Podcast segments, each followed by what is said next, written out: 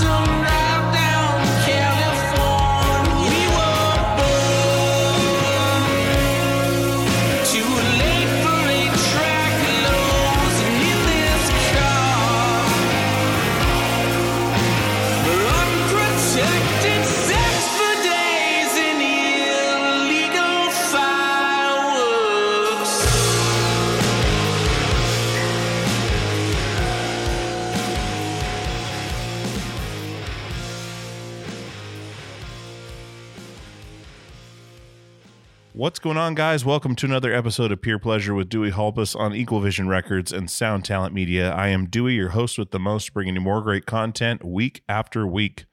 This week, we have Donovan Melero from the band Hail the Sun. They have a new album coming out. Uh, it is called New Age Filth. It comes out this Friday, the 16th of April.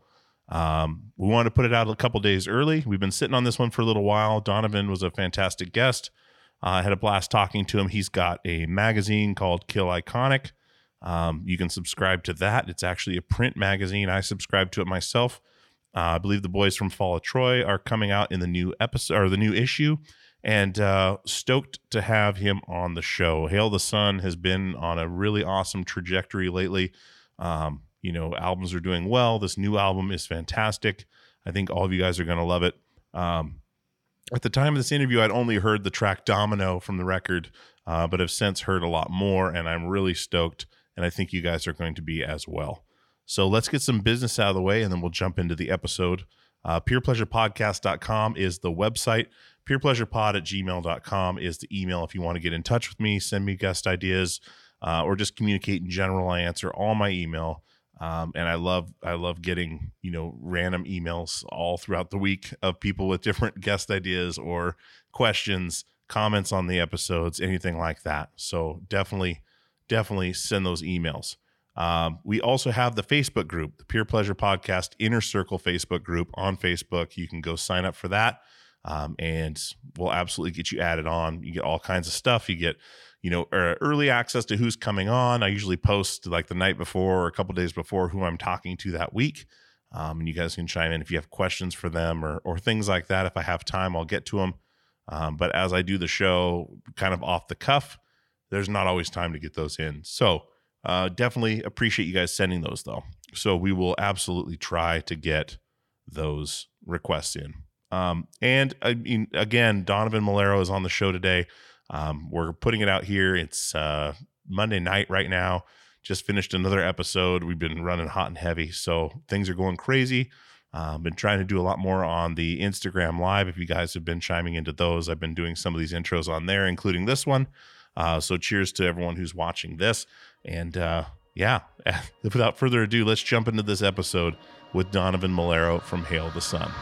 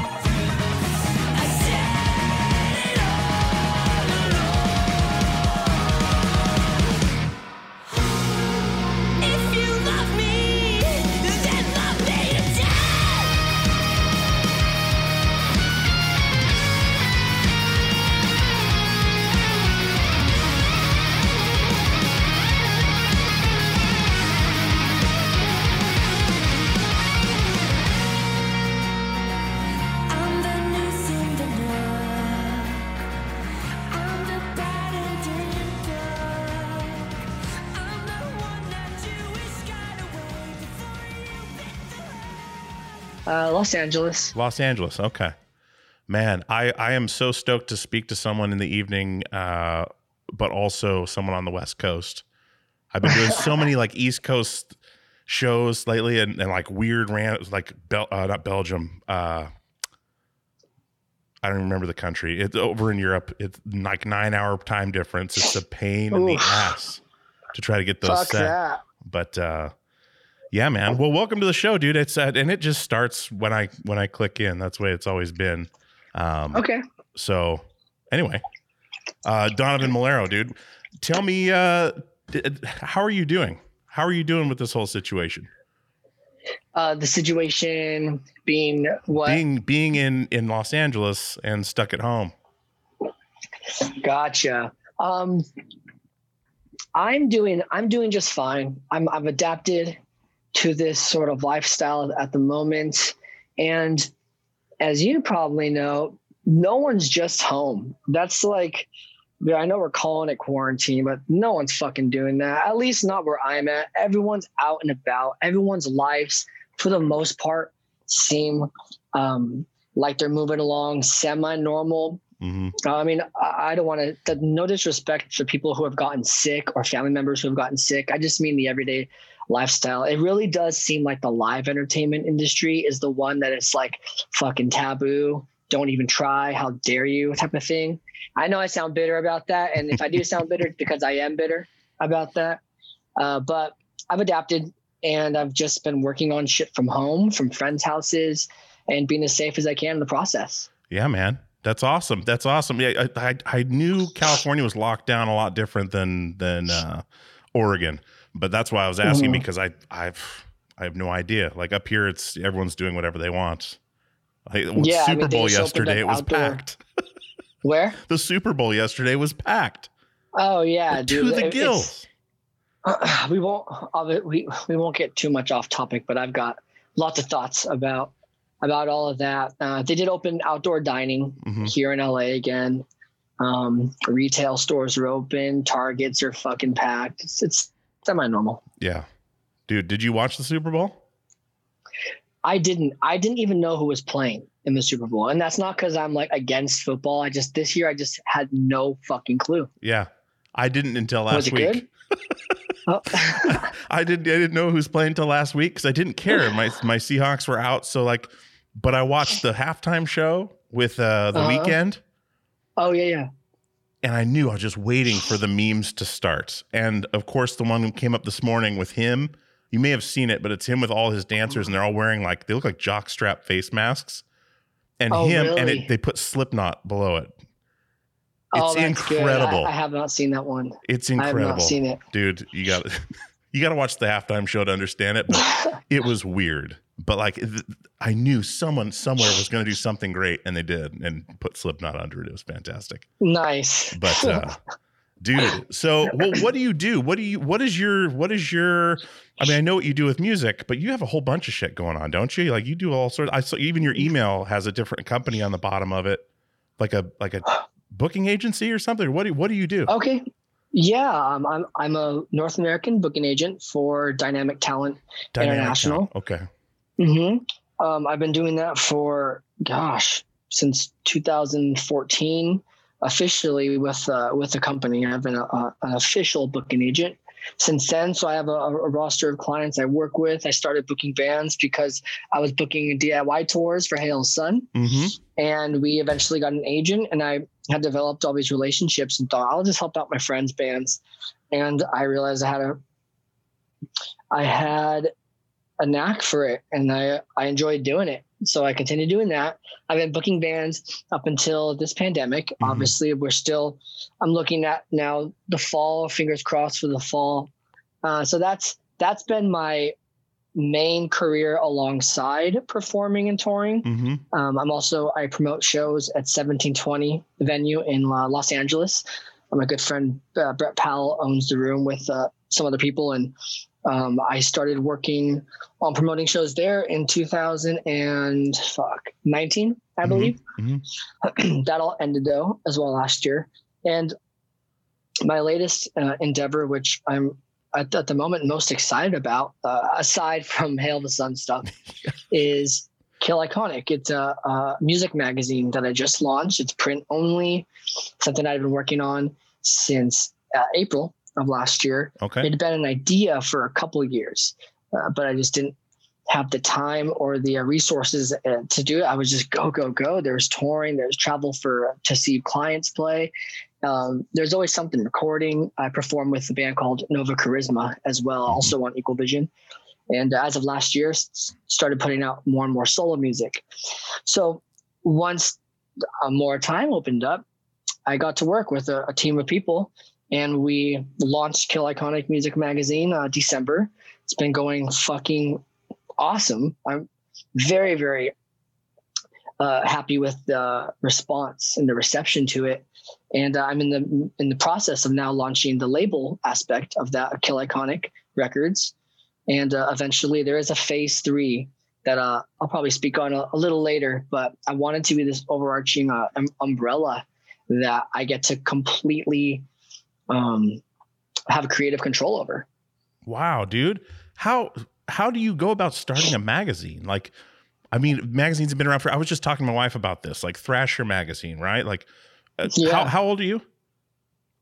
I'm 31. Thirty one. Okay, so you remember Thrasher magazine, like when I it was do, still yeah, in yeah. print. Like now, I see kids wearing Thrasher hoodies that have no idea what it is or what it was. Yeah. like right. the It's the creators are dead. Like it's it's it's crazy but like so of course i know like what a magazine is like a print i miss print magazines of course but what what spawned that like that idea to to do a print magazine of especially in today's climate because it's everything's going digital.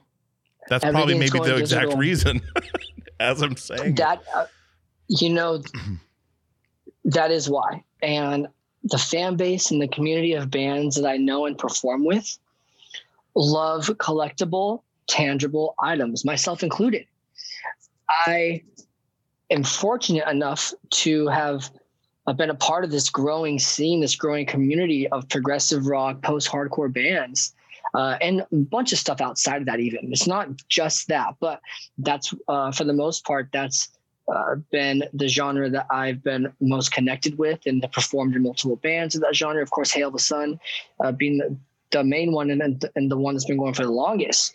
But just like I I guess I can compare it to when Hail the Sun was going from 2010, 2015, roughly, we weren't landing a lot of support tours and we would just say, fuck it, let's go headline. And the headline shows, some of them were, I mean, they were fucking duds. That That's what happens. But that's like a taboo word in, in this day and age. Bands do net, it's like headlining, no. Support, support, support, support, support. And I, I get the game. I, get- I get all of that. And I, and I know it's, there's strategy to that. But if we weren't getting tours, we would just do it ourselves. We would just headline Mhm. um, until we started getting support tours. So that in mind, just like festivals like Warped Tour have had to adapt um, it, it- very, uh, very um, intelligently adapt to their changing demographic, so have print magazines. So have magazines that maybe would have had Daryl Palumbo on the cover now we're going to have something completely different because the reader base has changed.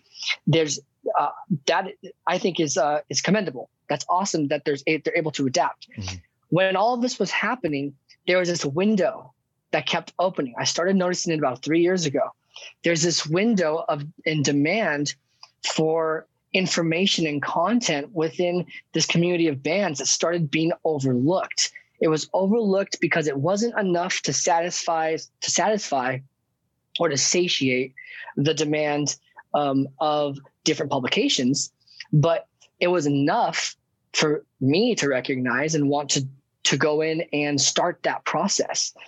Um, so that's where it all started. I, I realized that by last year, I'd made so many relationships and had so many friends in this community, and we, and I worked with a lot of the same people for a long time. Uh, Hail the Suns had our same touring crew for five years now. We we all work together. I'm huge on that. I'm huge on working with friends, people I trust, and people I want to work with. We've kind of grown in this community together, and in doing that, I realized there's enough there's enough material material here. There's enough stories, enough personalities, um, uh, enough to to put now put into a magazine. And that's exactly what we did. We just kept it in house. We did it ourselves. Um, I did it with a team of three other people uh, who helped this vision come to life uh, Michael Rex, Claudia, and Christelle. And I couldn't have done it without them. But we got it off the ground by just calling up friends essentially and saying, We're doing this. Would you like to be a part of it? And I realized that everyone I wanted to cover, everything that I had, everyone I had met who I thought could contribute something great to the magazine, I already, by this point, know personally or um, am not too far off in degrees of connections where it wouldn't be difficult to reach out and get a connection mm-hmm. to do it. Um, and that's my long winded answer to say that the I was the demand was there. It is there because these things took off. People started subscribing. They're buying them. I've, I'm now putting them in, into record stores, and I want it to be a unique collectible type of, of item. It's it's extremely high quality paper. Uh, it smells great. I love the way that good paper smells. Uh, and there's perks that come with the subscription uh, versus just buying a single issue. But it's something that I myself can see putting on my coffee table and not necessarily my bathroom to read um, or, or, to showcase. I guess mm-hmm. it, it, just it looks and feels good. It looks more like a lookbook, like a a collectible, um, a collectible uh, compilation of photos and mm-hmm. stories. Dude, that's excellent. That's excellent. And so, is it is it like bi-monthly? Is it is it monthly, bi-monthly, quarterly? I'm gonna have to subscribe to this, dude, because I'm I'm stoked on this. This is great. Like yeah. I remember touring and finding Vice magazine in like random like record stores or like uh like little offbeat shops. And it always yeah. like it smelled good, it looked great, yeah. and I would grab them and just like stuff them in my backpack and bring them home. I wouldn't even read them on tour. I wanted to wait till I got home, and it was right. like this thing that like you only found certain places, and always had the most fucked up stuff in there like random shit. Like one guy, and this is totally off what you're doing, I'm sure, but one was just a guy like was paid to eat corn and nothing but corn for like a oh, week or something God. like that, and like document everything. Like when it eventually Jesus. was just corn. But it was like, who the fuck does that? Like that that uh That's funny. Super famous photographer was in there. Like did you remember that magazine? Like the the print version of Vice? I never I don't remember the print version of oh, Vice, no. Dude, anyway, that's yeah, it's neither here nor there, but like I loved that about it. Like it was like I had to find it.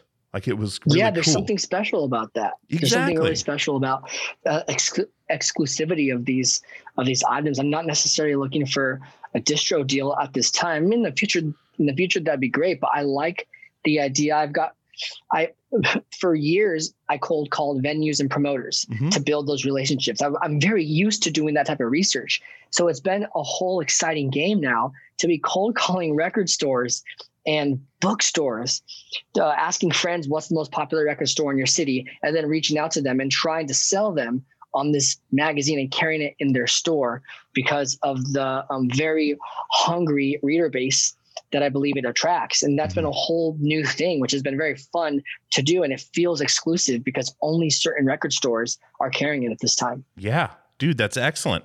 Have you thought about, and I know you guys have a new record coming out, and we don't usually ever talk about that on the show because it's not, I mean, if they want to list the record, listen to the record, but like, yeah. Have you thought about sending that, like doing something like with the packaging where you, you get an issue of that or like get like a, like a teaser of that with the record, like to promote it? Yeah, um, I've got a few things in the pipeline, a few okay. ideas that I'd like to uh, try to par- like package up.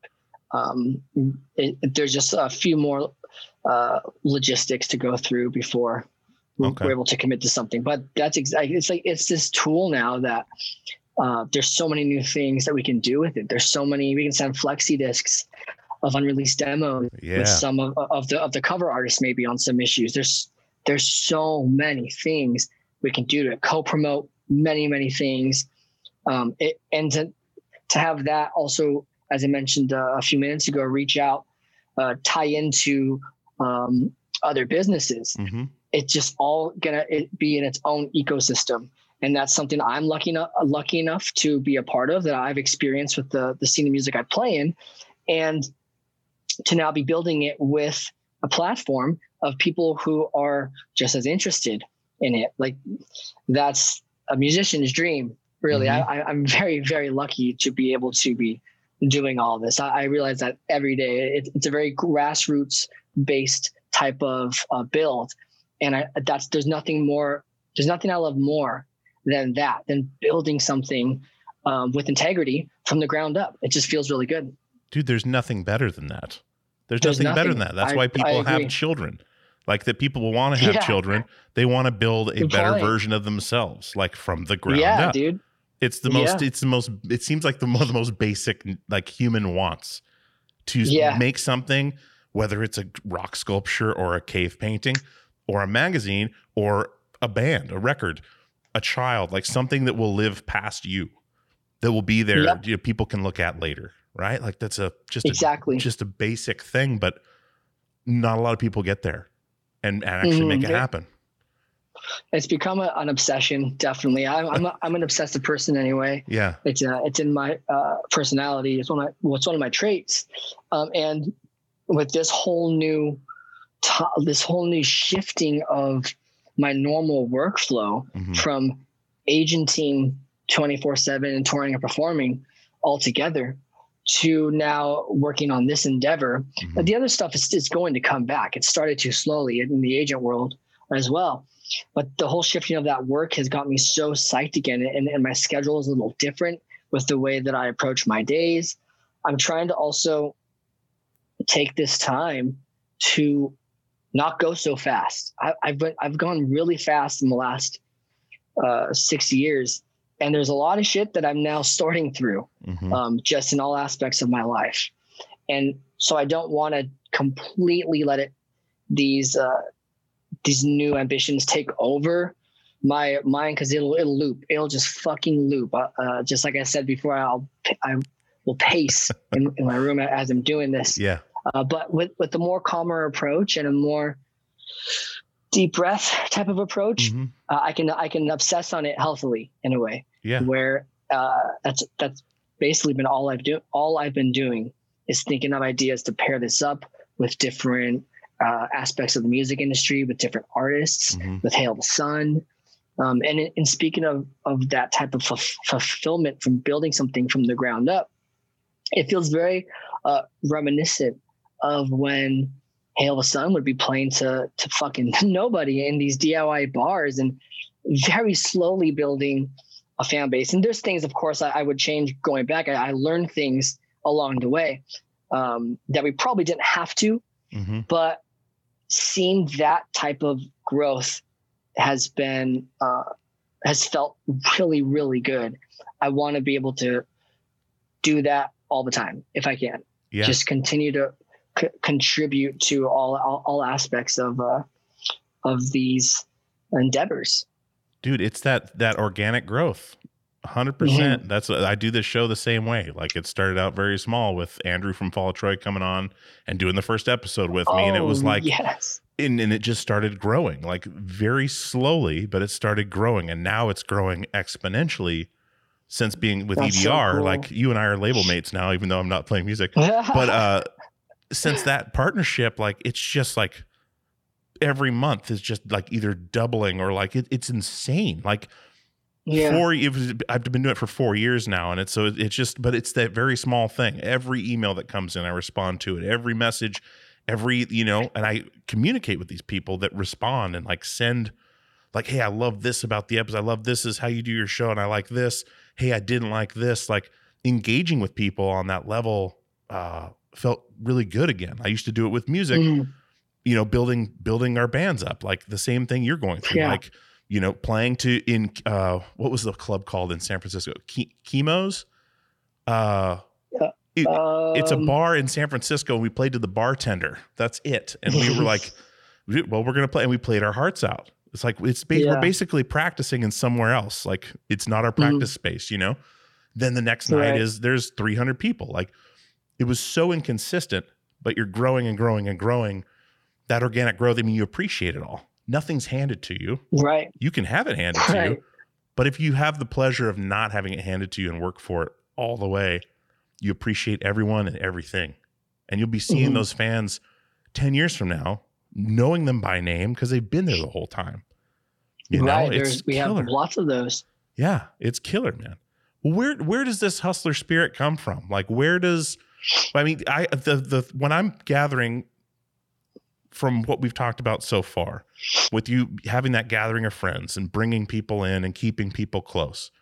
It could go two ways in my mind if I'm to assume that either growing up family time was not great and you gravitated towards friends and friends became the family or it can go the complete other direction the family was great and you try to recreate that with your friends because i see this a lot like it's if someone really has like a drive for something really wants something and they bring all their friends with them a lot of times family was rough because they didn't feel safe at home didn't feel a part of the home life. And you know it's like gang mentality where nope they're my Mhm. family now. You know what i mean? And i don't Yeah. like to assume that but i, I want to know like you know where's that hustler spirit come from? And, and did you come from you know a good home? If you don't mind me Um, asking. I know it's kind of I- no, I forward but Uh, no, I, I don't mind at all. Yeah. Uh, so my upbringing was, was great. Great home, Mhm. a great family. My parents were always very, very supportive on what I was doing. In fact, they bought me a drum set when I was five or six years old. They encouraged me to play. And I've, I thank them for that now because they put up with lots of noise for the remainder of my Yeah, my time in their house from So for five on next 13 years. yeah, before I went off to college, I was always doing bands, and they were very, very supportive of that.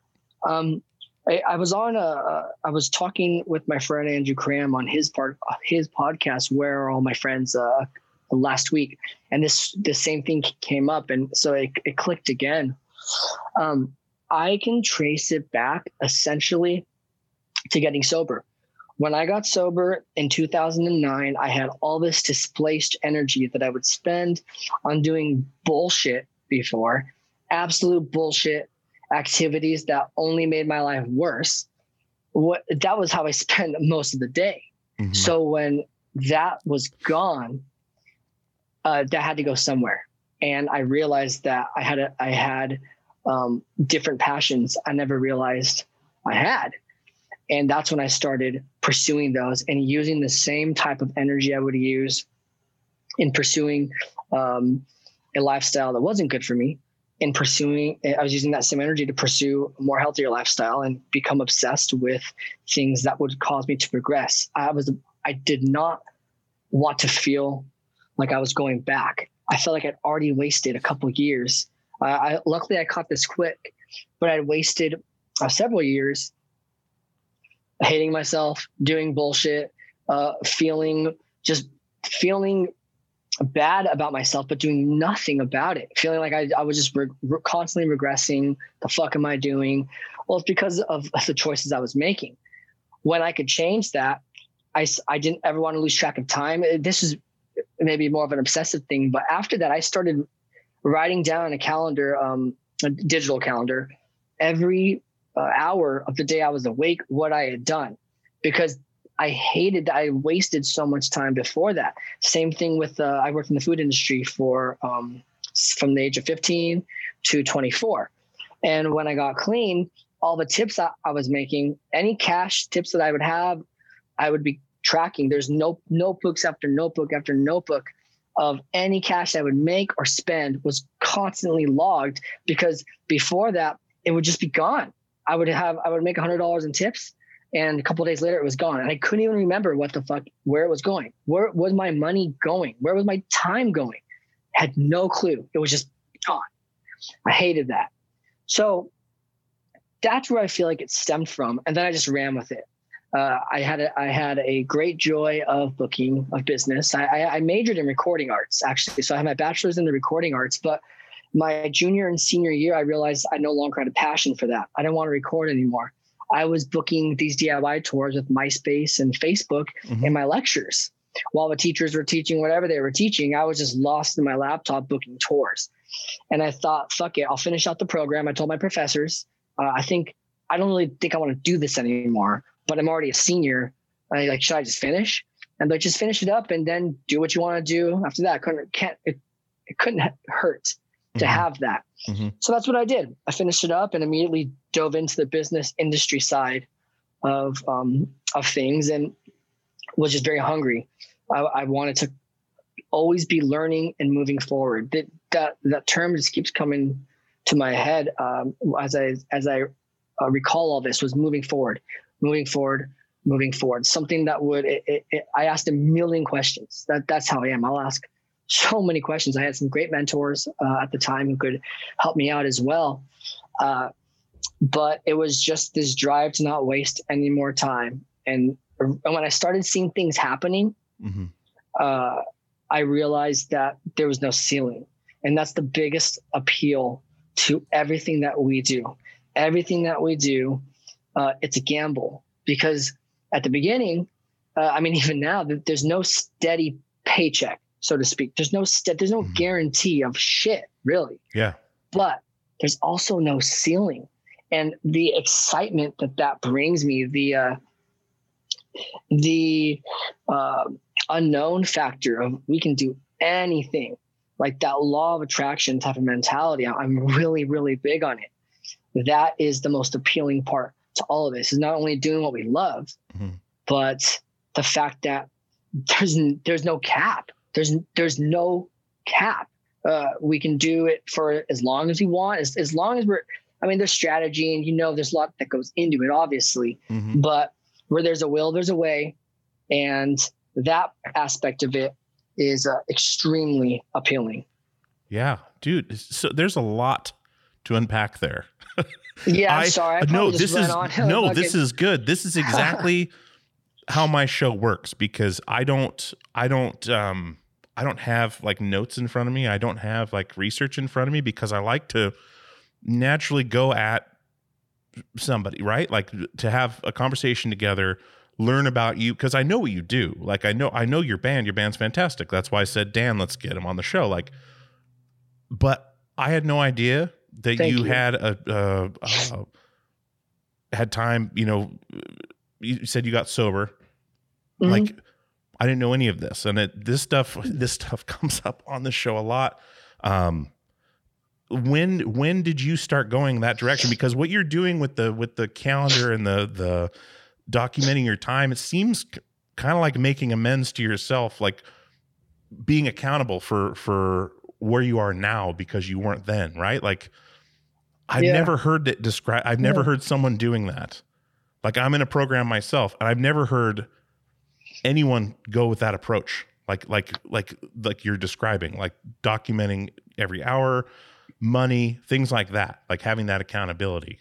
When did when did that road start for you with with with substance? Was it just the typical like I hate to use the word typical, but like you know, teenage drinking, smoking weed, and then growing from there, or or what what started that for you, if you don't mind talking about it? Um, no i don't mind at all dude it was back in 2005 maybe 2004 era um yeah just drinking at first and uh, the, and weed um just fucking around but uh no one starts off at least i would imagine 99.9% of people don't start off thinking oh one day i'm gonna do this extreme drug Mhm. no one really thinks that it just eventually gets there. And there was always something that i was chasing. And once this thing would get old i would go i wonder what that feels like. And then but i'll do this but i'll never do that. Mhm. and then i would try that. And then i would be like well i mean i'm it's not that far off. I wonder what this is like. And also i had very low self-esteem. This could, it helped me make it, it helped me feel a little more confident in my own skin um, and then that became a, a bigger issue because i relied on it to be normal to feel okay about myself.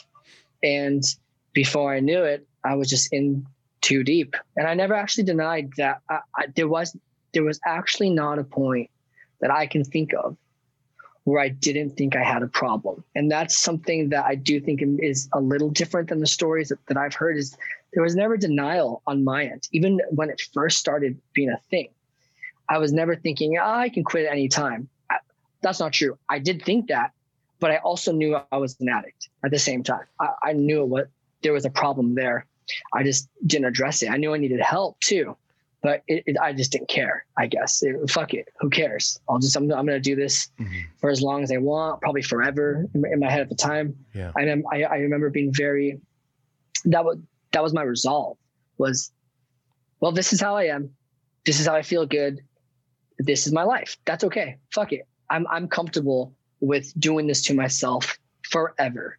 That and, and I was okay with that, even though I knew there was a, a big issue there because I couldn't. Im- I just could not imagine being okay or being happy Yeah. or looking forward to anything without being high. I was like, oh, I'm sure as you've just shared, you probably understand that sentiment. Mhm. Yeah, that the acceptance, uh, the, the accepting the the denial, kind of where it's it's uh yeah you. So I'm gonna jump around a little bit here because there's a lot here. Mhm. But have you ever gone to therapy, like like sit down Yep. therapy with somebody? Have they ever told you, like in your first or, first or second appointment, that you have a really good grasp of who you are, like in your situation? Like, have they ever made a comment like that? Because what you're telling me through your situation is the same way I felt was that I knew there was something going on, Mhm. but I didn't do anything about. I was completely aware of what's happening, but I just didn't it wasn't enough for me to just say, "Hey, you know, uh, tap out," you know? yeah. But whenever I went to therapy, that was one of the first things they said, "Wow, you got a really good grasp of, who you are or or your Mhm. situation." And I'm like, "Well, yes, but I don't know how to fix it." So I'm Mhm. curious if you got the same thing, the same reaction, because I picked that up from you, you know, with what you're saying, and also just in talking to you, like like you're very confident who you are. I can tell, like, you know, you know what you can do, you know what you're capable of. Well, so I appreciate that. jumping around a little bit, has that ever happened to you in, in a therapy situation? Um, I've had, I've, I have had similar feedback Okay. like that. Um, at, at the same time, I feel like there'd be times in these group therapies where I was still a fucking liar. So I wasn't giving all of what I felt on the full, the full uh, picture. hmm Um, I mostly would spin shit to still make it be a little more arid on, on me knowing what was going on. Yeah. It wasn't all the time, but when I even when I could be more honest with the with the therapist or with the group I was a part of, hmm which I, I would eventually uh, get, I would eventually get there. Um, it was it was the same type of feedback. It was like, well, you seem very aware what's going on. Um, it, it run that shit ran in my family, so I knew how it went, and they could see that I saw that.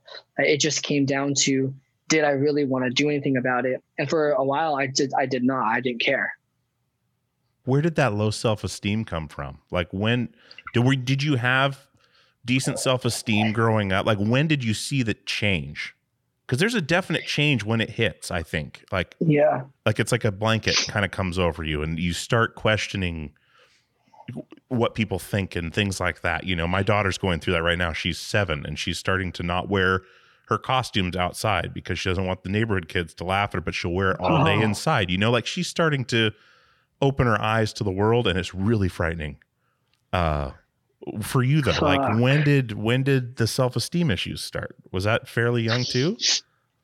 Um, dude, I honestly, that's been an eerily relevant question as of lately with some with other things that I've uh, been working through, and uh, just in general, in trying to grow as an individual. I've had Mhm. a lot of stuff has happened to me over the last uh, over the last year in my personal life. It's it's all it's fine. It's nothing. It's nothing super crazy. But uh, in doing that, that question has been brought up to me recently. I don't know. I actually can't cannot pinpoint a time, but I can eerily relate to what you just said about your daughter. Mhm. I'm not wanting to do that. I just don't know where where it came from. I, I don't know exactly when it hit. I can remember I can remember in high school is when I first have very prevalent memories of it.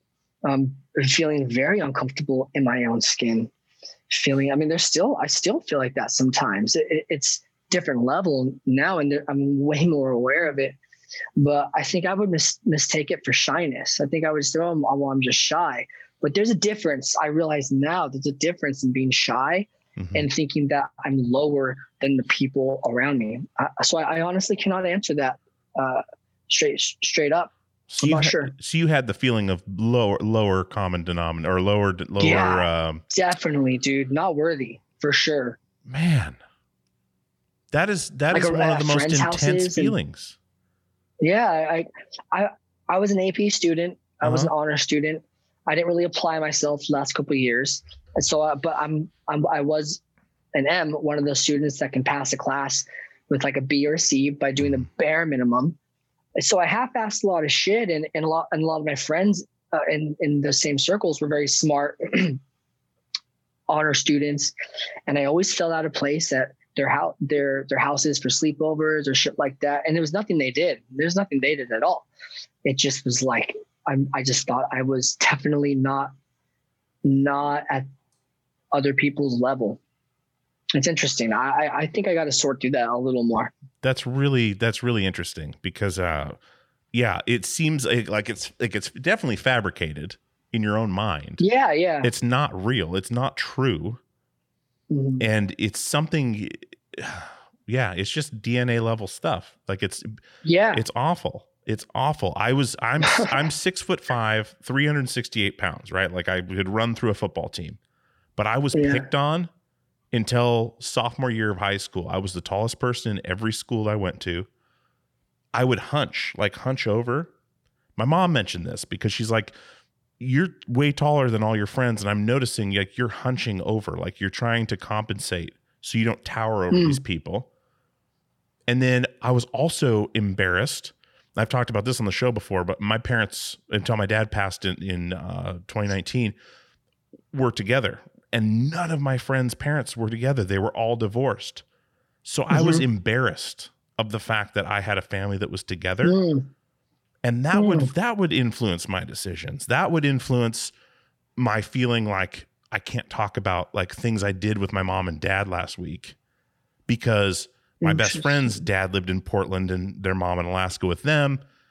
I just didn't talk about my family. I didn't talk about that side of things because I was embarrassed oh. that I didn't fit in with them.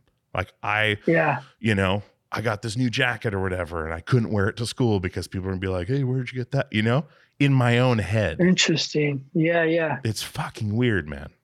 It It's is. You're really playing weird. out. It's like playing out these scenarios that haven't even happened. Exactly. Exactly. It's like it's it's like a different kind of anxiety as well. And it can inspire anxiety in you. Yeah, like, you know? Like, Definitely. um but when you you said you were chasing something, like were you chasing like the the escalation or the next like trying to find the next thing or were you trying to like quench something that that then the one substance wouldn't do it for you like when you say you're was- chasing it What's going on, guys? This is Dewey from Peer Pleasure, and I want to tell you about our newest sponsor, DistroKid. DistroKid distributes your music across all online platforms. They are an amazing company. I've enjoyed working with them the last few weeks, and they're going to be with us for a while, and I really, really appreciate that. I love working with great companies, and DistroKid is one of them. Uh, they have an awesome thing they're doing right now called splits. Now, if you're working as most people are online, doing collaborations with people from all over the country, all over the world, as easy as that is with the internet, uh, you want to get those people paid when you put that music online. And splits can do that. You can add an unlimited amount of collaborators to any track. You can change the splits at any time. You can add or remove collaborators at any time. You can see previous splits. And all your collaborators are going to have to do is sign up for a DistroKid membership, a DistroKid account, so they can get paid. And as always, DistroKid never takes a cut. You and your collaborators get 100% of the earnings in total.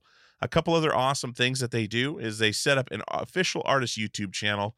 Uh, you can use Spotify Canvas, synced lyrics, promo card to promote your release on social media, a mini video for your socials as well. There's just so many awesome things about using DistroKid. And like I said, I don't advertise things I don't use, haven't signed up for. I have signed up for this. It is a breeze, literally a breeze and you can get going right away. So definitely check out DistroKid, and I want to give you 30% off your first year's DistroKid membership at any level. That is distrokid.com slash VIP slash PPP for Peer Pleasure Podcast. Once again, that is 30% off your first year's DistroKid membership at any level. distrokid.com slash VIP slash PPP.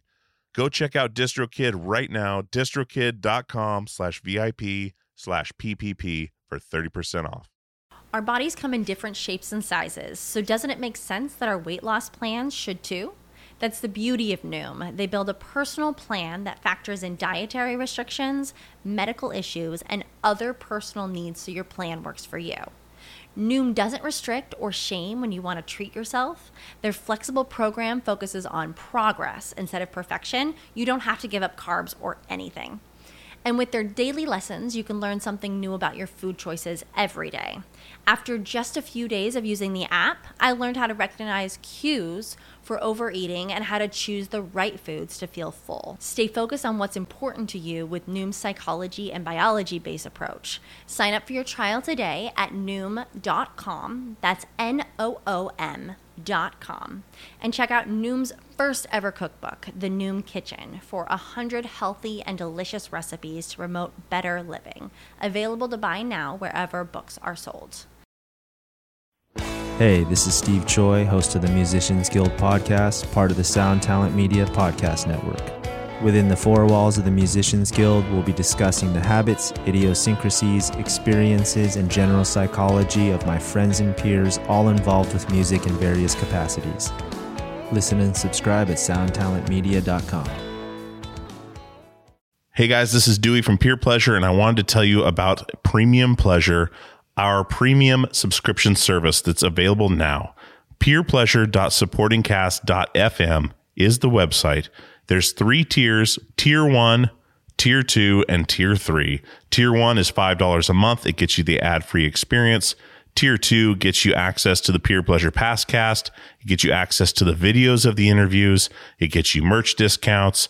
Tier 3 is $20 a month. That gets you all of that. It gets you the Passcast, gets you the video footage, discounts on merchandise, and monthly Zoom calls well, with myself and other guests. We're going to have all kinds of stuff in there for you. There's all kinds of stuff in there for you now.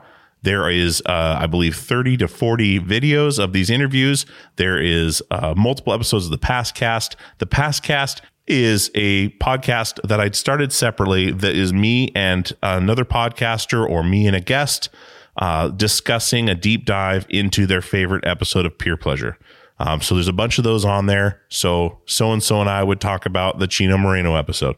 So and so and I would talk about uh, the Yvette Young episodes, and we would do a deep dive and tell where they came from, how we got the guest, stories of uh, that weren't discussed on the podcast or maybe weren't in there. Um, it's just another glimpse behind the curtain. So that's the big deal with this premium service is giving you a glimpse behind the curtain of how the podcast is made, gives you access to things I'm doing and things that we're doing with the show. Um, gives you, you know, ad free stuff. It gives you just all kinds of, of things that we could throw in there to help make it a valuable part of your month. Cause I put everything out there on this show. I put everything I have into this show. Um, so being able to give you guys that little bit of extra is a big deal to me and having your support is a big deal to me because if we don't support our artists and creatives, we're not going to have any left. So I appreciate it. Peer pleasure Dot supportingcast.fm is the website. Go sign up today and get some of this premium pleasure.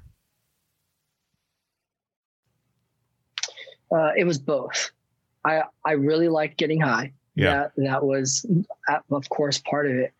But I wanted it, it was chasing normalcy Mm-hmm. and wanting to feel something extreme, wanting to do everything I did while in this extreme mindset. It's like anything that was normal fun, I wanted to do in an altered state of mind.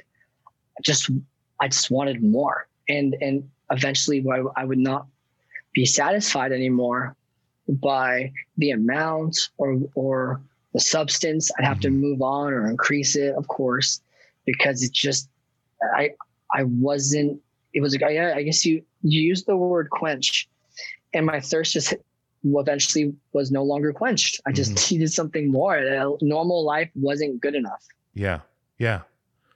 Okay. Because that's something that, yeah, it was it, uh, chasing that next thing. And, and did you feel, did you feel in your, in your body, like you said, the, the feeling of self esteem, like low self esteem would go away? Yeah. Was there a point when those feelings would come back even when you were high? Like the point where it was too much of a thing to to to quench that, like or or uh the the feelings you were having. Like that you were you were getting you were chasing this escalation of of of you know intensity Mhm. to to mask what you were experiencing normally. Did the normal Right. start to creep into the to the other side at one point? It it did. Yeah. Okay. The the windows of feeling okay and confidence shrank and shrank and shrank. And then I would just be more alienated towards the end and before I was uh was able to find uh the healthier route. I was just alienating and it, it, it, nothing was really working. In fact, it almost made me feel worse because it's now I'm just this I felt like this worthless human that's hiding away, doing very doing things that society looks down on uh, as far as uh, substance abuse. Yeah. And my peers and my colleagues are in my head living completely normal lives. They're experiencing their late teens, their early 20s. They're doing shit with their friends. And all I'm doing is comparing myself, thinking, why can't I do that? While looking uh, physically at the problem of why I'm not doing that. And it was just endless cycle of fuck it, fuck it. Mm-hmm. Um, it this isn't even working anymore. But That's I didn't know I didn't know how else to live. Yeah. That's that's intense. That's really intense. And the fact that our brains can turn on us and like self like like terminate us basically, like that they're powerful Mhm. enough to to make us terminate ourselves or destroy ourselves. Yeah. All for all for just something that's like a a momentary like satisfaction and then it's we know in the long term it's not there. It's not going to be there. Like the Yeah. brain knows this, but it wants that shit so bad that it's willing to destroy us. It's like this trust you can't have with your own fucking body. Like you Right. can trust your body that when you reach out for that glass, you're going to grab it and you're going to get a drink, right? You you're going to pick up your shoes. Like you trust it that it's going to happen. When you step like I'm walking towards the street, I'm going to stop because there's a car coming. You trust Mhm. yourself enough implicitly that way, but what you're trusting is capable of turning on you just like anyone else in the world. It's this fucked up thing that I've been thinking about lately that's just it's terrifying to think about, but it's also incredible the things we can do when we change that little bit, the things we can't, like what you did, turning it around, right? And then seeing, I'm going to go and the next year, or whatever, I'm going to write down everything to show myself somewhat, maybe even subconsciously, what I was what I was wasting that whole Yeah. time, and then now I'm accountable for all that time, all that money, and like you said, you don't even know where it went before. It's yeah, nuts. I, I became obsessed with logging everything, and Mhm. I did that for two years. And I can actually actually remember the day I stopped, and the day I stopped doing being so obsessed over logging my calendar of what I was spending my time doing was the day that Hail the Sun got proper management.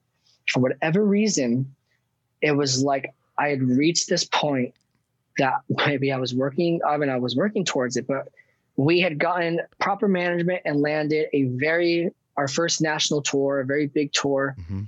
And that, um, that obsession to log everything was lifted. It happened overnight. I woke up the next day and I, I really can't remember. It was sometime in July that, uh, July 2012, that I no longer needed to log things. I think I probably continued to f- for a bit, especially the money part, Mhm. but my actual calendar, that uh, that obsession was lifted that day. So that that did tell me that there was a correlation between feeling like I was progressing or feeling like I had accomplished something. I had used my time to progress, to grow, to Mhm. build something that I that was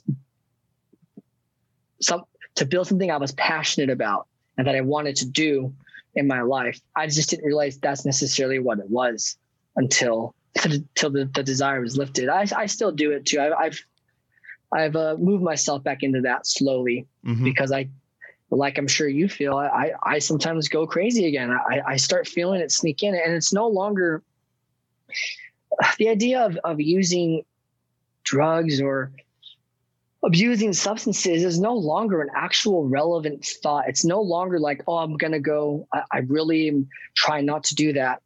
That thought doesn't come in my head anymore. It, It's Mhm. been a long time.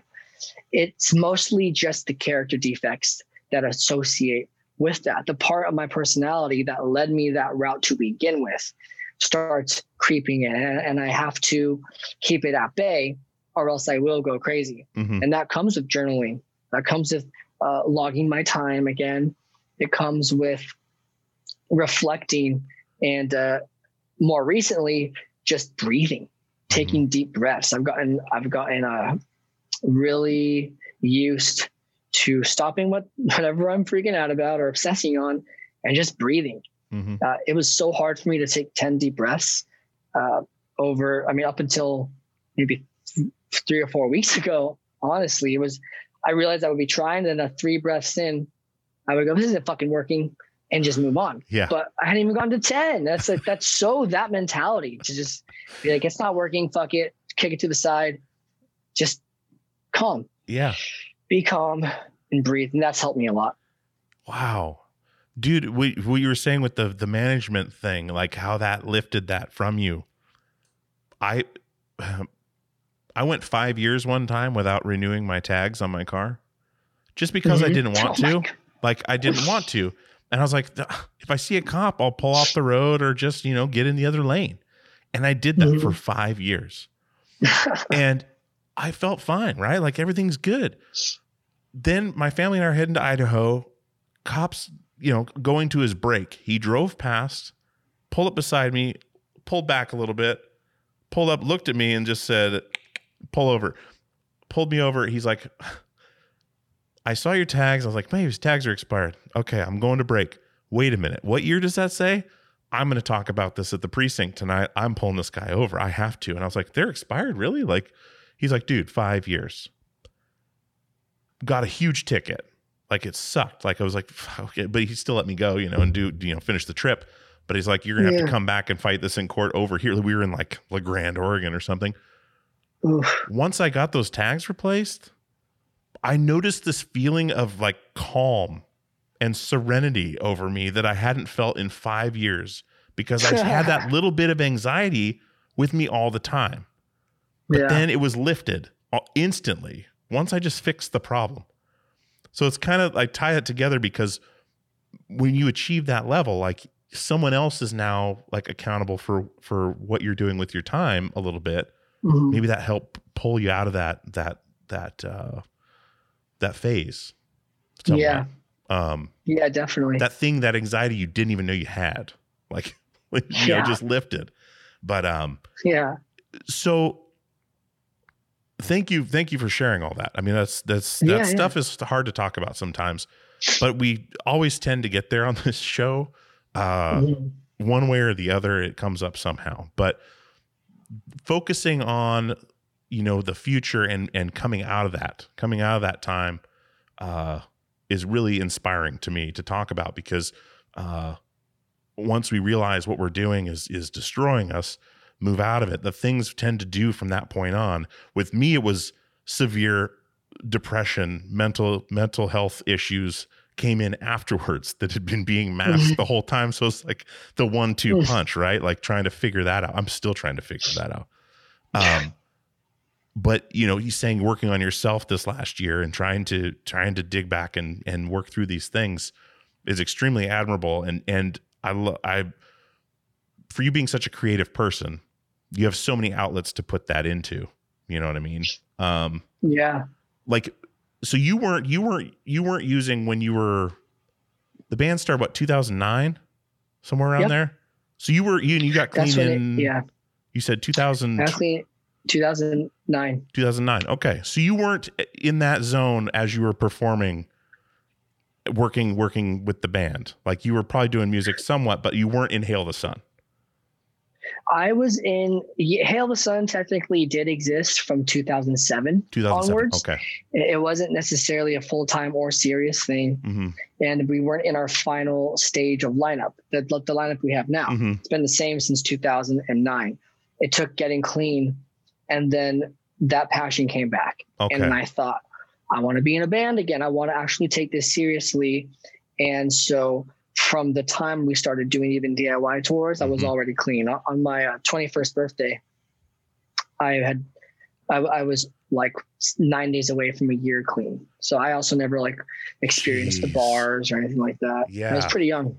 dude that's oh it's it's it's rough to hear that like going through that at such a young age but it's also amazing the amount of time you have now to to go the other direction um Thank you. you, i mean cheers to you for that i mean it's it's a massive accomplishment and uh Thanks, dude. you know i i appreciate you sharing that and where does where does your uh like your inspiration when you're when you're writing music like does music fulfill everything for you or do you need to have these multiple avenues like could music could music alone fulfill you I think it could. I Yeah. do. I, I think it's it's more so there's there's days where I feel like there's not enough time in the day. We all have those days. Mhm. But if I'm actually doing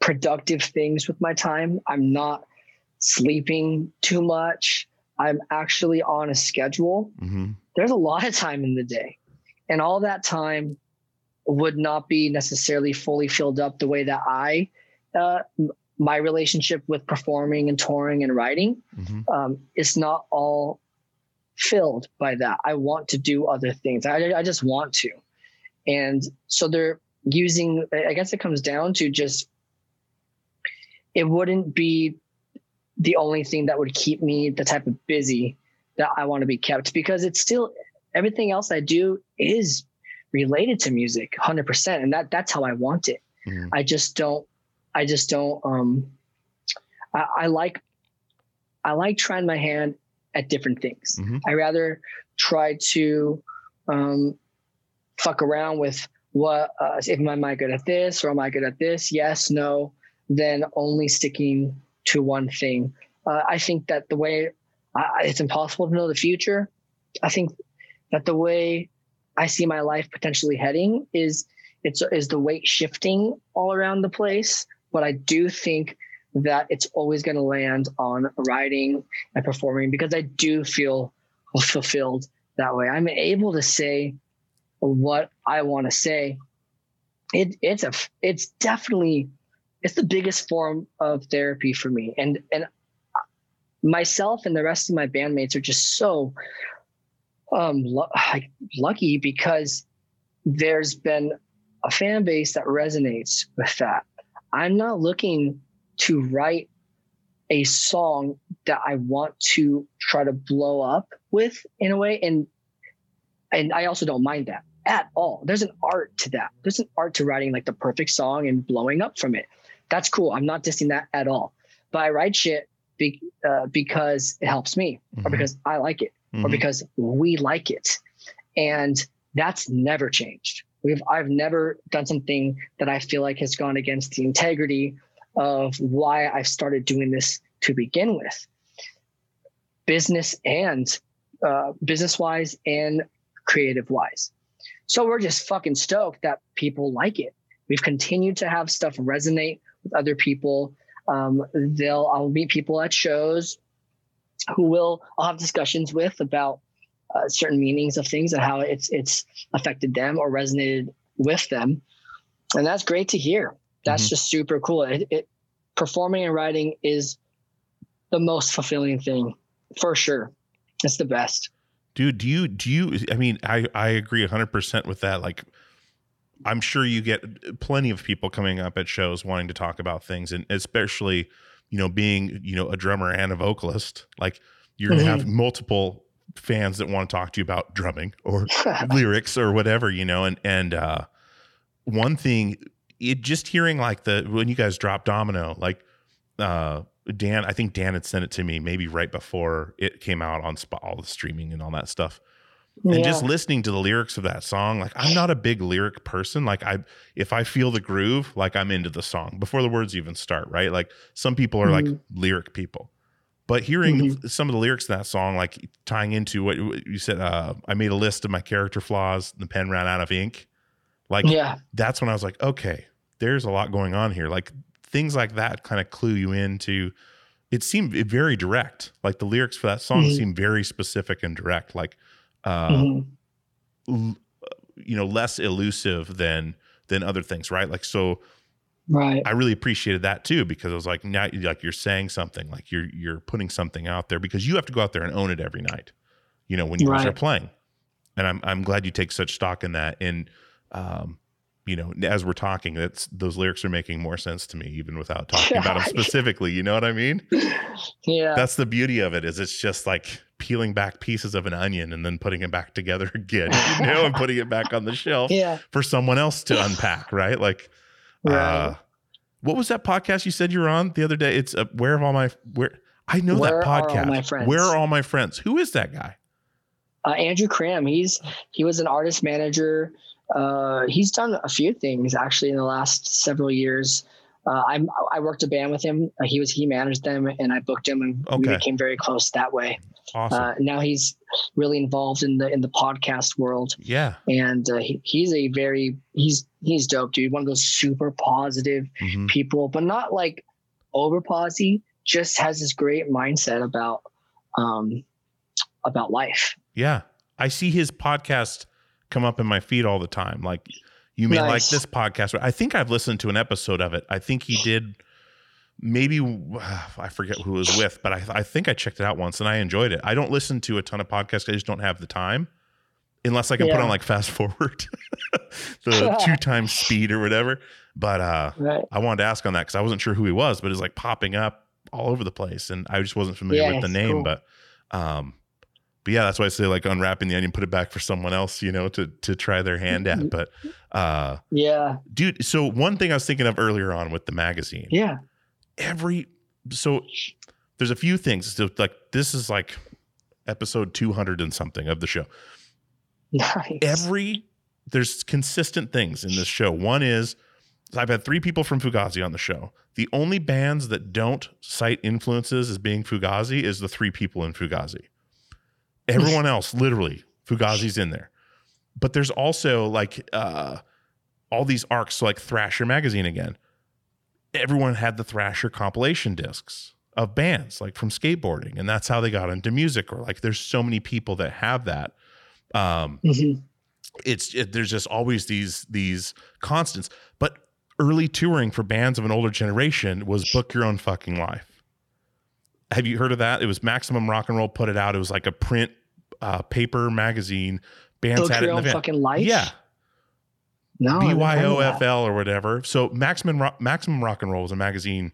I remember Maximum Rock okay. and Roll. If I've heard about it. So you could order that this book your own fucking life, and it had like MySpace, right? Like before MySpace, it was, hey, my name's so and so. I have a basement in this town. Here's my phone number. Oh, wow. It was like a message board, and bands would have it in their van. You know, if a show fell through, they would call or they book tours that way. Yeah. If you could do a print version of something like that with Kill Iconic, that would be amazing. Like an That would be updated, fucking rad. throw it on the dash of the van. You're not on your smart. Like you can hold it. It's there. That would be something that was be totally uh uh what's it, nostalgic, but also pur- purposeful and would bring people, Yeah. I think, because so many people talk about book your own fucking life. I had it when I wasn't even in a band. I just bought it at a record store Wow. because I wanted to look through it. And we ended up using it Yeah. for years. That's awesome. That's it's like Indie in Indie on the Move or Indie on the Go website before Indie on the Go. It's 'cause that same thing. That's so cool. That that's nostalgic. I I would love to do something like that. In fact, now I probably will. I want to. It's part of your life. together. Like you at the magazine. Yeah. You were a It's booking just agent. collectible. You're in a in band. way. exactly. And Mhm. people could put their their submit their information to that. You know, I think it I think it could work. I was just thinking of that Yeah. as you were saying that way earlier, and it was just in the back of my head. Uh, There's a section of the magazine as well. It's called A Voice from the Crowd. And uh, every issue, we're going to have uh, it, there's a way to submit your story. It's basically fans uh, who are a big part of this community who um, maybe have, their lives have been changed or altered or just something big in their life based on their community. And people can write in. Uh, we have an email for that. And then everyone, uh, at e- each issue, we shift through all the submissions and we'll pick out one for uh, each issue unique to that time frame that we do it. And I, I think w- what's so cool about that to me is we see so many of the same people in um, in the same cities. Mhm. In fact, there's there's diehards who will travel and go see five or six shows at a time. Uh, shout out Devin Sandoval, and he's actually the first people person featured in our Voice from the Crowd section. But I like that because it's crazy crazy to see all the stories come in and how Mhm. close like this shit's a lifestyle. That's the biggest part of Kill Iconic and and the music that the the the band the band family that I'm a part of. It's a it's a lifestyle. It's absolutely a lifestyle. And that's like I said, a musician's dream. That's everything I could possibly ask for because these there are of course there's casual listeners, but there a lot of the listeners are just so diehard. Like this is their shit. They're the ones who tell all of their friends. Mhm. They're the ones who resonate the hardest with that. And that lifestyle element creates longevity Mhm. all around. Mhm. To be able to still be doing this and still growing doing it requires that type of connection. So I just want to be able to offer something like that in the magazine as well, which is why the thing you just mentioned as well would be pretty fucking cool Dude. to release. I'm telling you, and I'm going to tell you this. This I'll I'll give this to you right now because it's just this. My my, my mind's firing. Mhm. I'm sure you've probably been told you should start a podcast, right? I I I'm, Yeah. I'm sure. If you did, people are doing it wrong though. Like what we're doing right now is awesome, but we're doing it wrong, right? Like because like you're saying, when you're going to these places and people are sending in their stories, right? Some of the biggest podcasts are like NPR, right? Where they're telling stories from people that no one's ever heard of, but the story's really good, right? Because we want a good Yeah. story. What if you did a podcast, like a Kill Iconic podcast? You could prep the the issues like what like what stuff is going to maybe be in there some of these stories. But when touring starts again you instead of people hey i really want to interview donovan right? Like uh, when can i get some time with donovan? You interview them and get the stories from them with you hosting it. Instead of you going on a bunch of podcasts reverse it and put those stories in their words from your show. I think that Mm. would be awesome Yeah, and especially they, they have a compelling story. Yeah. Cause you, you mean you're talking about like looking at these stories is awesome. Like Yeah. having that audio companion, but it's you interviewing them. You're flipping the table, Mhm. right? How cool Yeah. would it be for them to have that opportunity, right? I mean, no, no, there's yeah. not saying the, the egomaniac thing, like, oh yeah, I'm gonna interview you and it's gonna change your life. but how cool is it for them? You know, like when they say, "Oh man, I met Donovan at the show. He was so cool. We talked about drums for 20 minutes." They'd be like, "Dude, listen to this fucking podcast. I'm on this podcast with Donovan. People are listening to the podcast now, and they're getting the story. Mm, yeah. That word, that word of mouth, that small organic growth would absolutely happen from that. Hundred percent. That's awesome. That's a very cool. Think about it. Just cool think idea. about these things.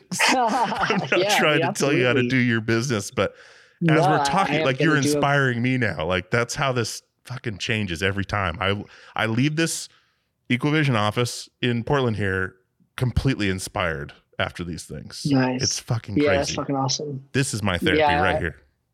Yeah, dude, that that's fucking great. Honestly, it, it feels it feels good, and, and that's a that's a really good idea. I, I'm I was gonna do a podcast. I am gonna do a podcast, and Dude, I've been do it. just trying to to do it, like you said, the right way. I, the Yeah. reason why it's not even live yet is I was I'm not completely sold on the the um the format Mhm. that I want to have. Mhm. So that that definitely gives me more food for thought and ideas, especially when we're touring touring again, of course. Yeah, yeah. Just reverse the reverse the feed, like reverse the just like you were doing with your early years. Just reverse it. Like Yeah. I I this these years are gone. Won't get them back. Let's move forward. Just flip the script. Because it's Yeah. working for you in your life right now, right? Like it's just Yeah. it makes sense. It Yeah. makes sense. Man, you've got a great story, dude. You have a really great story Thanks, and you're doing amazing stuff. Music's killer. I'm gonna go so I'll go look up book your own fucking life after we finish here. Yeah. and I'm gonna go on you. subscribe to Kill Iconic because I want to see it. Can you buy back issues as well? Individual? Yes. Yeah. Until they're sold out. Yep. Okay. I'm gonna do that. I'm gonna Uh, we, subscribe to this. we only have one issue out. We like it's our launch issue. oh um, shit! How did I miss that? Uh, it was just last month. It, it was a very uh, recent thing. Okay. Um, but subscriptions are limited. Single issues uh, are not so limited, but we do have X amount of stock. Okay. Uh, and uh, subscriptions are about sold out, which is fucking awesome. We're just uh, we still have some stock for the single issue. I, I suspect by the time the next issue comes out, uh, subscriptions or right before that, hmm subscriptions will have sold out, and I'll open up a few more uh, for the next issue, Okay. most likely. Yeah. Dude. And we're gonna put we're gonna put this out uh, closer when the record comes out. But tell tell people Oh, about the new record real quick, and then where they can find you on socials and and uh, let's hit that because it's yeah, dude, I'm stoked. dude yeah i'm i'm really stoked for this record it's called new age filth um, we recorded it last january february march in portland Chris chris Crummett? crummett. Haha, yes. and it was supposed to come out last year hmm and it didn't for obvious reasons. So honestly listening back to these songs on, on new age filth since this is going to be released closer to it it's very eerie some of the my life has definitely changed a little bit since then. If, if not not so much that would be noticeable to other people but i feel like me as a person hmm I've I've changed for sure. I, I've I've I have a different mindset, different mentality. So hearing the songs is sort of crazy because um, I felt I feel like I was different when I wrote them, Mhm. and now they're still applicable. But it's strange because it's a different version of myself, almost fucking writing down premonitions in a way. And I'm listening to them now, going, "God damn you for fucking willing some of this into into existence, or just being uh, uh, characterizing it in a way that still makes sense for him and for me." hmm It's a, it's it's a it's a trip. Um, it'll it'll it's going to be coming out April 16th. Uh, this is our first. This was our our first time as a band working with Chris Crummett. We've done a different producer for every album, hmm and um, of course we've known Crummett. I've done uh, other records with Crummett uh, myself, and we how it took so long to do a record with him is uh, interesting in uh, in in and of itself, but it was magic. It just felt magical in that studio. He did such an incredible job. I, I the times I worked worked with him before too. He's such a good vocal mind. Um, uh, I mean, all the people we we worked with are are very are very talented and, have their own thing. Uh, Chris Chris added some production value that we were just so on the same page. He would come up with these ideas on the spot and immediately apply them while I was tracking so I could hear what the final product would sound like when I got the final take. And it made all the difference. It was just, it was so fucking dope. And I feel like this is the most, uh, probably the most produced album we have.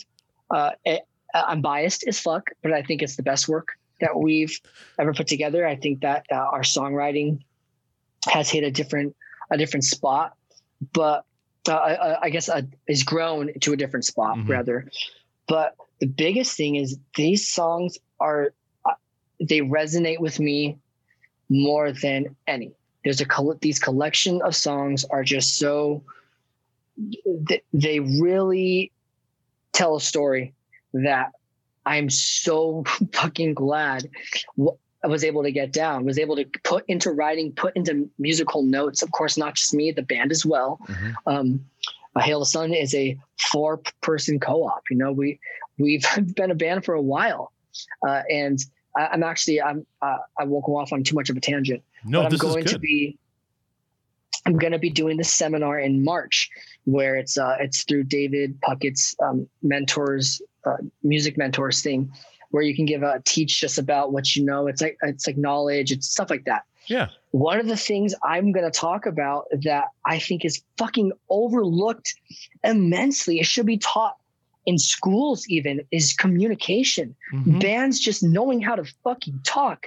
That's Yes. that's so important. That is 50% of everything, dude. And and Mhm. and I, I'm I'm I don't want to preach to the choir, but but for listeners, Mhm. Like knowing how to talk, dude. There's some toxic ass band environments that I've seen and that myself have been unfortunate enough to experience at certain times.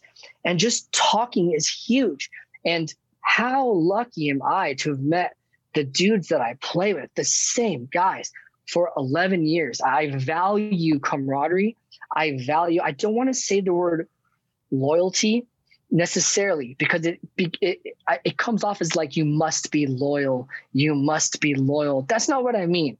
But that's the type of person I am is if there's no if i don't if i can keep working with the same people and and having this sense of um healthy business i'm it's, i'm a, i'm really about the ethics if i don't need to change something up i won't do it sometimes we have those difficult moments and you do have to change things up and that's just how life goes i've been a part of that as well Mhm. uh, but these guys uh, this shane eric and john my my bandmates we've all dedicated so much of our lives to this and we've hit moments that have never even been that bad but we've had those talks we've had those talks where it's just being straight up being honest knowing how to live with your significant others on the road Mhm. essentially Mhm. That is so important you have to expel any sense of tension toxicity resentment that may exist in that fucking van because that's where it stays it stays in that van you live in it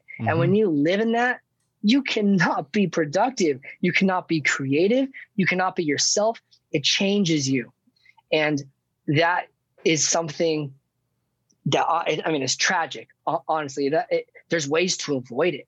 Mhm. This whole thought process was triggered right now by just speaking of this co-op of, of guys that I work with. I, I could not do it. Hail the Sun would not exist without the same um, four people. Mhm. And so we were all up there. I feel like we've hit the, the height of our songwriting, um, the height of our relationships, the height of, of the way that we interact. We know each other so well, the, uh, the vibe on how we're able to communicate ideas, how we're able to turn down ideas without turning down the person without, and I'm not even talking about, oh, let's try to play nice. I just mean we're up, we're up front, but we know how to work together. Mm. We know how to work with each other. We know how to work with the dynamic of a producer in the room, and we know how to work with the dynamic of pre-production in the room. All of that has contributed, not just the songwriting. All of that has contributed to what New Age Filth is. I think you hear it coming out. So fortunate. I think the fans are gonna love it. Uh, I, I personally think that there's better songs than Domino on that album. So Mhm. the fact that Domino's has done so well, it's it's very reassuring because I really think that we we accomplished something great with this record, and uh, I'm I'm really fucking proud of it. And I think that that's gonna. It, I, I think you can hear it when you listen to the whole thing. dude i'm stoked uh, because i of course i've heard domino but i purposefully did not ask to hear the record before this because i didn't want to. I wanted to talk to Mhm. you and then be able to sit with it.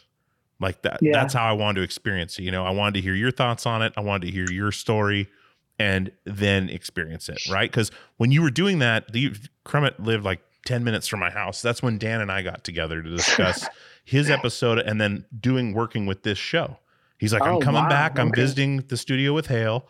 And I asked him how the record's. He's like, dude, next level. Like he's he was so excited. and you know Dan, he's just the, the sweetest lo- person, but he will tell you if something's not right. Like he won't blow He smoke up your ass, but he nope. when he's stoked, there's no greater feeling. Like yeah. and what you're saying with the communication, an analogy I used have used forever. Like if you put eggshells on the floor of a vocal booth in a conden- with a condenser mic and try to get the vocals recorded without hearing any of that, it's impossible. It won't work. And that's the same thing when you're walking on eggshells around your bandmates and you're trying to like Yeah, you're holding true. on to ideas. You're you're foregoing putting your voice out there because you you're worried about what's going to happen. You don't want to piss this person off. You have unresolved issues with this guy. Like, and I've been, I've been there. It's awful. Like, Crummett did Yeah. our first record for like a thousand bucks. Uh, back on Rise Records with Anatomy of a Ghost, and we would literally show up at his house Wow. on time, and he'd still be making top ramen in his mom's kitchen. Then we'd go out to the garage where Interlace was at the time and and record the record. Like two, Wow. maybe two weeks, ten days for like a thousand bucks. Wow. And then all of a sudden, like next re- Fear Before does their record with him, and then like we're just watching his career explode, and he's so Yeah. brilliant. He was brilliant Yeah. then. We're just like, look Yeah. at this young kid. Like it, this is making her okay, cool. And we were young kids too, but like we're we're expecting to work with someone older, you know. But like just watching him work, he's a genius. And I'm so glad people are seeing that now. You know, like that Oh, it just yeah, the dude. trajectory for him has been astronomical, and he's such Yeah. a good person. Uh, he is. When he gets totally. stoked, I get stoked. When he's like Uh-huh. jazz on an idea, um, because I've been there in bands where he we've restructured songs based off his critis- his, his critiques, Mhm. and we've I've been there for this last Hail record. We did so much pre-production. We came to him pretty much with all the songs had been at least in their third form, third to sixth form Mhm. already.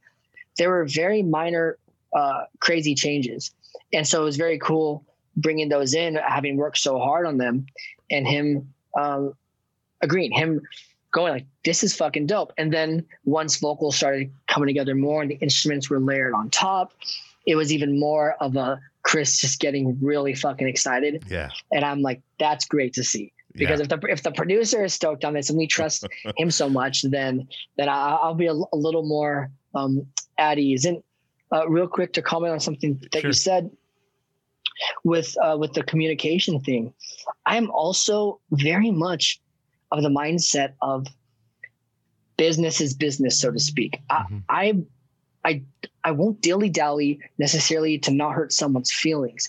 That's not, and, and I'm not saying that this is what um what you were reiterating, but for the Mhm. listener, it's not about like oh let's just play nice, uh, which I mentioned before. Let's let's um not speak up because we want to make sure everyone's participating. Mhm. That's fucking not what I mean at all.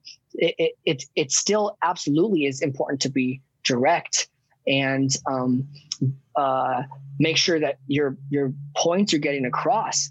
What ends up what ends up happening is and sometimes it's good that bands break up.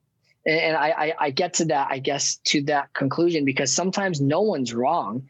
They're just no no one's on the same page anymore. Mhm. If you're not on the same page and you can't make someone be on the same page, that's that.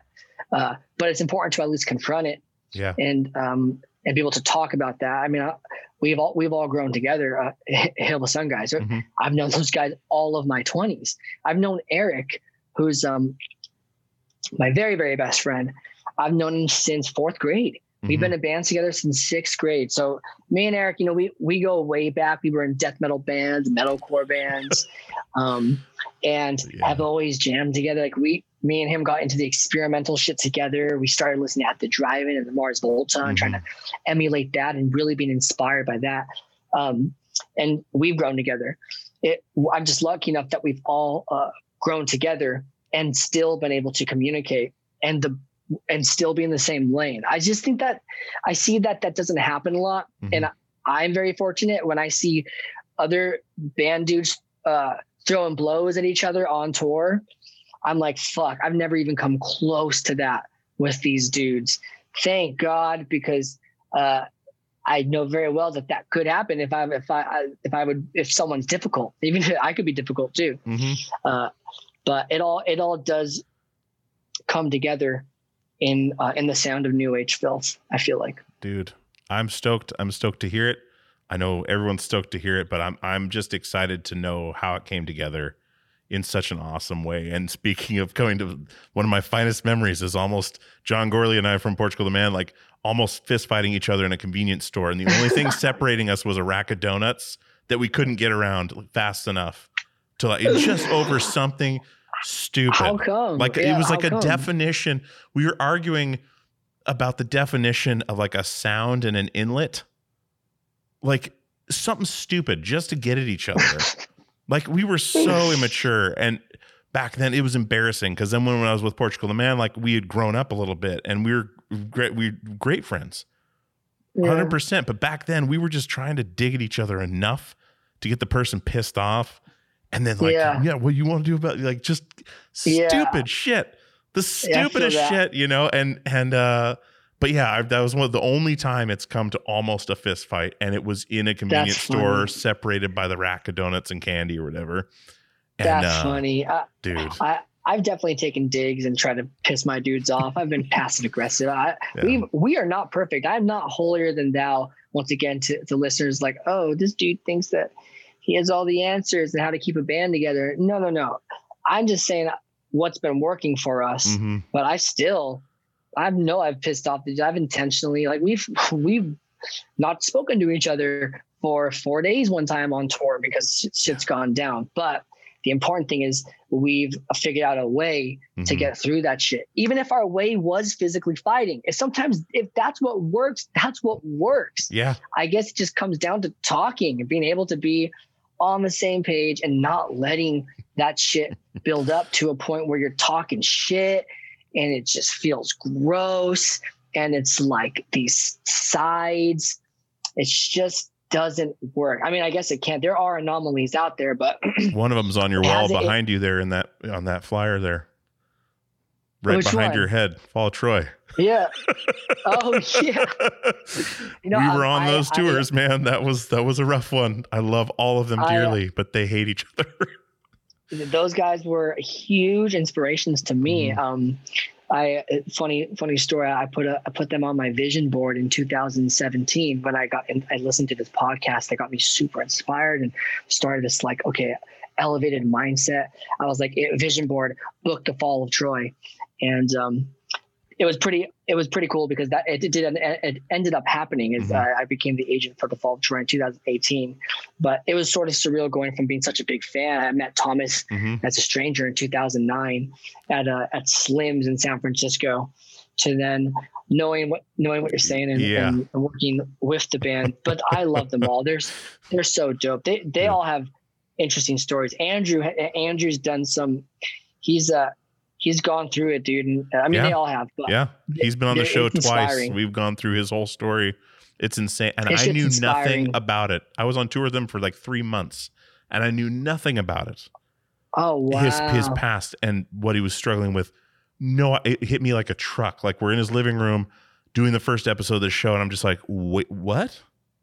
Did you say the H word? Like, what are you talking like? yeah. you know and then thomas and i did like a th- two or three hour episode a few months ago going through some crazy shit and he'd already done a two or three hour episode with me earlier like episode seven i Mhm. love those guys and i've been begging tim to come on for over a year and he just will not do it but do it. i love those boys and and but yeah, they're the prime example of like brothers just like yeah fighting with each other over stupid shit and just Mm. but it comes out in their music differently too. Like it wouldn't be the same if they got along, you know? Yeah, sometimes friction makes fire. That's Uh, yeah, something Dan has told me b- before. Um, r- relative to certain certain situations, I guess it just every dynamic's different. Yeah. every dynamic's different. Everyone operates differently, and Mhm. it, sometimes it works, sometimes it doesn't. Absolutely, my friend.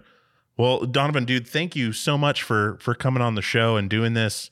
Like I said earlier, you have a fantastic story, like an amazing story of of uh, you know coming back and and really utilizing your gifts, you know, and putting some putting things out in the world is huge Mhm. because it will come back to you if you put things out there Yeah. and what you're doing you know with music with getting bands out on the road with getting your band out on the road getting the magazine like things in people's hands tangible things that wouldn't be there unless you put in the work it's a it's Mhm. inspiring dude and i appreciate i appreciate you sharing your story and uh all you're doing man i really do Thank you, thank you so much for the kind words. Thanks for having me on on your podcast and for taking the time to do it. dude absolutely pleasure's all mine my friend and and uh so be well and and uh we'll chat soon i'll i'll, I'll get in touch when this is coming out and and we'll get everything Okay. together and dude it's just been awesome i appreciate it a lot Yeah, I've enjoyed this. Thank you so much, dude. awesome all right buddy we'll talk soon All right.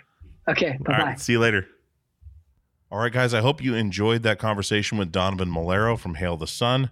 The new album is out this Friday. It is called New Age Filth on Equal Vision Records. It's a fantastic record. I think you guys need to check it out.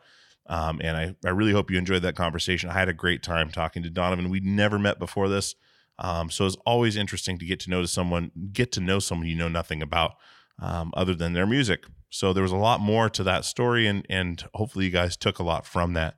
Um, I appreciate you guys coming back week after week, episode after episode, month after month, day after day. Some some weeks we're putting out two episodes a week, sometimes just one. Uh, but you guys have been engaged in doing an, an amazing job at spreading the word and reviewing the show. That being said, definitely if you have not yet, go review the show on iTunes.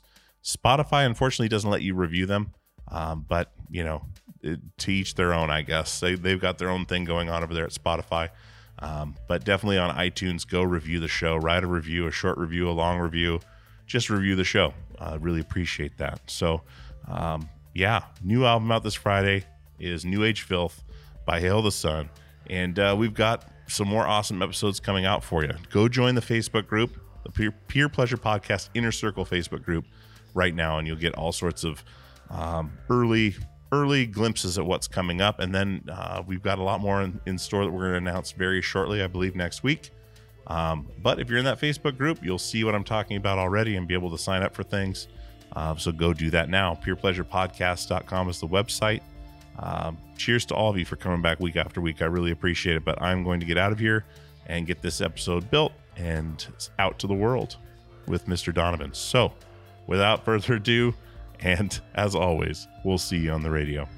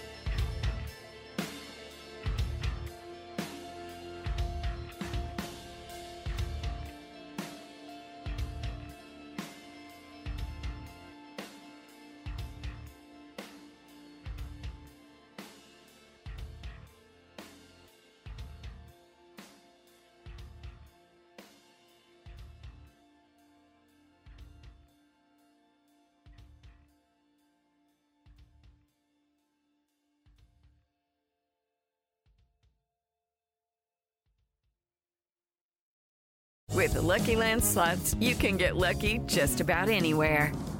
This is your captain speaking. Uh, we've got clear runway and the weather's fine, but we're just going to circle up here a while and uh, get lucky. No, no, nothing like that. It's just these cash prizes add up quick. So I suggest you sit back, keep your tray table upright, and start getting lucky. Play for free at LuckyLandSlots.com. Are you feeling lucky? No purchase necessary. Void where prohibited by law. 18 plus terms and conditions apply. See website for details.